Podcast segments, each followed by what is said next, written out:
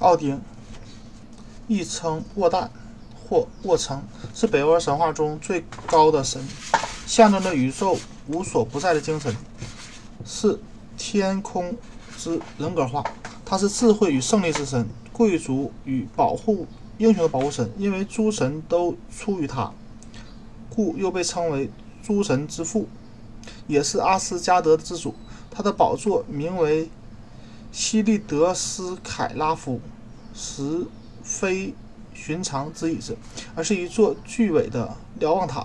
从这上面，奥丁可以一眼看见天上人间的众神、巨人、侏儒、精灵以及人类的一举一动。这宝座只有奥丁及其妻子及其妻弗利加可以使用。当他们坐在这宝座上的时候，总有面对着南方和西方。总是面对着南方和西方这两个方向是北欧人民的希望之所寄。奥丁的样貌通常是被说成五十岁左右，身材高大，元气充溢，黑色卷发，或是灰色的大胡子，而头顶微秃。他穿着灰色的衣服，披着青色的大风衣，外面又披着青底而有灰色啊灰斑纹的。大夹，大毛，这是有着青天和灰云的北方天空的象征。他手里时常拿着他那无敌的矛，名为贡尼尔。这矛又是神圣的，对矛尖所发的誓永不能毁弃。他的手指或臂上戴着名为德罗普尼尔的戒指或手镯，这就是富庶的象征。是宝贵无比的。奥丁也常到人间来。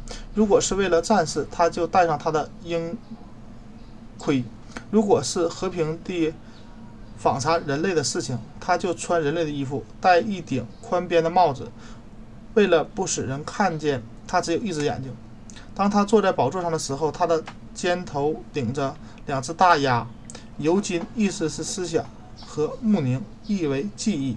这两只大鸭是奥丁。的秘密侦探，每天到人间去刺探新闻，回来报告。在他的脚边还蹲着两条狼或恶犬，名为吉里和弗莱吉。因为是奥丁的爱兽，所以谁遇见了他，谁就有好运。奥丁在阿斯加德有三处宫殿，其中有一处位于格拉希尔树林中，名为瓦尔哈拉，意为勇士战死者之宫。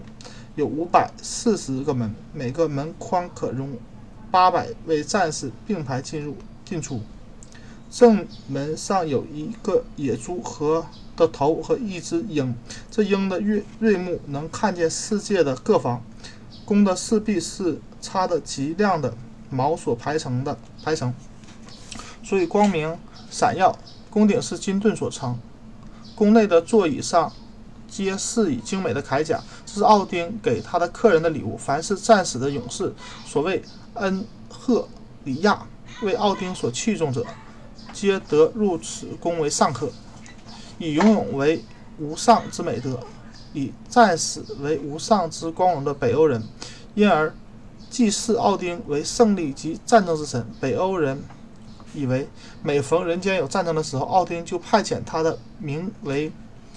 瓦尔基里的女武神到战场上去，从战死的勇士中挑选一半，背在他们的快马上，从红桥毕弗罗斯特进入瓦尔哈拉宫。先由奥丁的两个儿子在宫中欢迎，然后带到奥丁御座前接受嘉奖。如果战死者有诸神平日所中意的人，那么奥丁必亲自起身欢迎。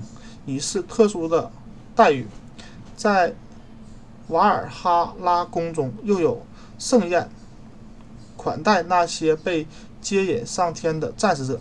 美貌的瓦尔基里们此时亦卸去战袍，换上了纯白的长衣，殷勤地为勇士们劝酌。这些女武神据说有九个，以大杯圣美味的神羊乳。大盘盛野猪肉，请勇士们放饮，放量饮酌。这野猪肉也是神宫里的珍品。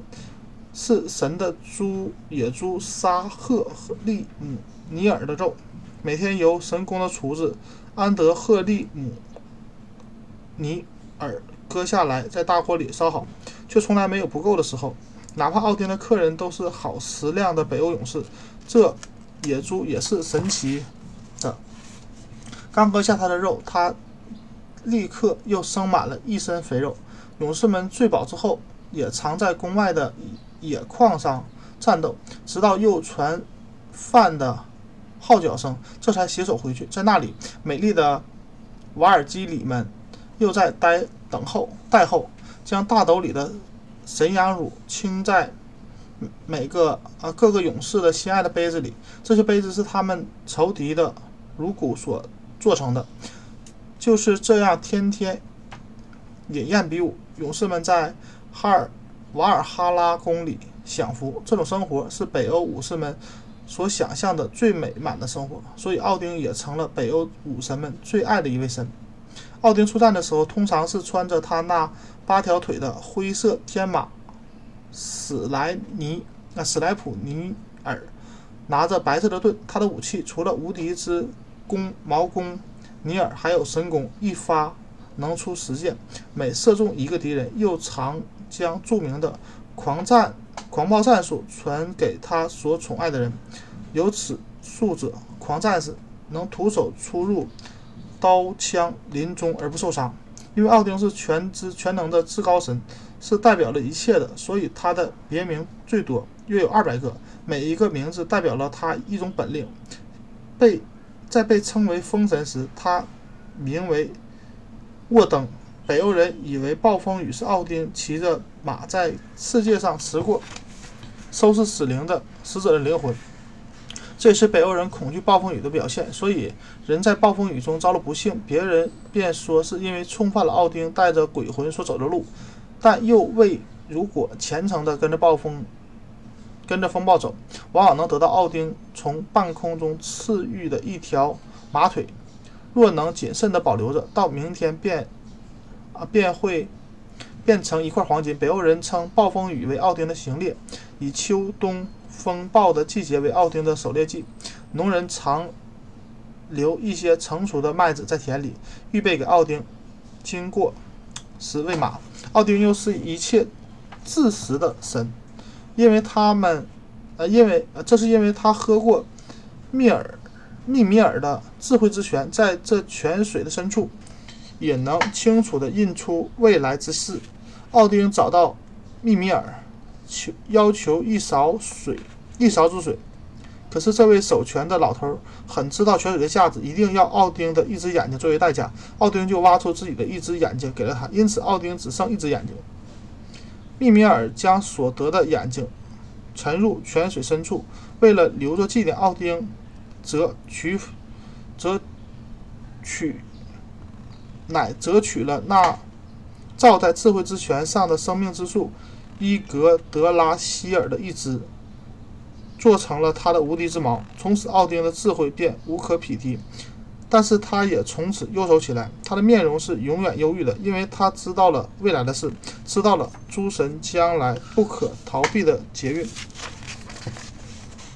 因为奥丁是一切智慧之神，所以北欧古文字母即卢恩文字也被说成了是他发明的。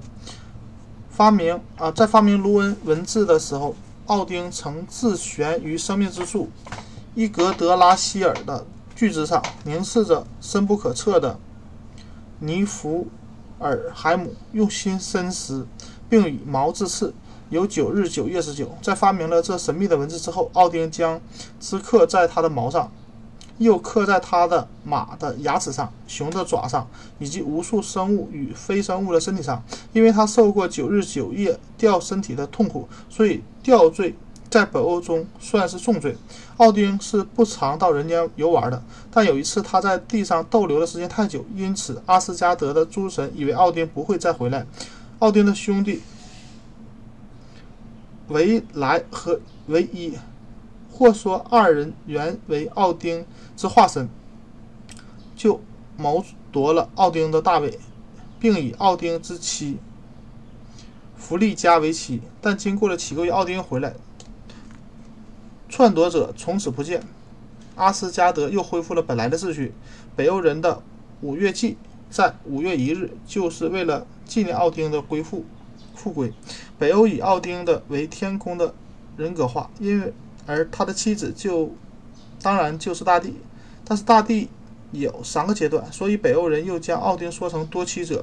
奥丁第一个妻子是乔迪，象征了原始大地。他为奥丁一生啊，他为奥丁生了一个非常俊武的儿子，而俊威武的儿子，即雷神索尔。第二个妻子或正妻是弗利嘉，象征着开化后的大地。他生的儿子是光明神巴德尔和神使赫尔莫德，或说战神。提尔也是他的儿子。第三任妻子是琳达，象征着不毛的冻土。他最初是不肯嫁给奥丁的，后来才终于做了他的妻子，生了瓦利，是为园艺富相荣之象征。有些古诗人又奥又为奥丁曾以历史女神萨迦或拉加为妻。奥丁每天都啊每天会到冰河冰冷河水下的水晶宫。索克瓦克瓦贝克去看他，饮那冰河之水，听他唱古代历史的歌。此外，奥丁的情人还有格利德、古恩、路德、斯卡蒂吉，共同出生出守望之神海姆达尔的九个女巨人。在北欧神话中，这些奥丁的非正式妻子都占有相当重要的地位。以上所述是奥丁。神话中的奥丁，也可以说是北欧人民心目中最古老的奥丁。然而，在稍后后期的诗歌中，便有了半神话的历史的奥丁。古代神话奥丁的许多神奇啊奇迹和冒险也被加在这位历史奥丁身上。可是他的来历却不同，他被说成了小亚细亚一名一个名叫阿萨。我们应该记得，这是北欧神话。中的男神们的总总称的部落酋长，因被罗马人所逼，于公元前七十年离开了小亚细亚的老家，迁居欧洲。这个奥丁据说征服曾征服了俄罗斯、丹麦、挪威、瑞典等地，并于每处留一子为君。这个半神话的历史的奥丁后来自觉末日已近，乃群啊乃集其群臣。以矛自刺其腹九下，为其将归老家之阿斯加德。我们也不要忘记，这位这又是神话中的阿斯加德神之国，于是就死了。据另一个记载，另据另一记载，则为瑞典国王吉尔菲。在上面的记载中，曾为此吉尔菲与奥丁平分国土，极为友善。穆阿斯加德。阿斯阿萨神族之永明要亲自访之，与宴虚实。他到了奥丁的宫殿，受到欢迎，并与守门者甘格莱尔论及北欧神话之解释。这些都见于小埃达的所记载。又据另一吉古的诗为啊，则为奥丁的儿子六人为丹麦、瑞典、挪威。东西萨克逊等六处之国君，又一诗为奥丁与弗利嘉有妻子，实为昂格鲁萨克逊王族之祖先。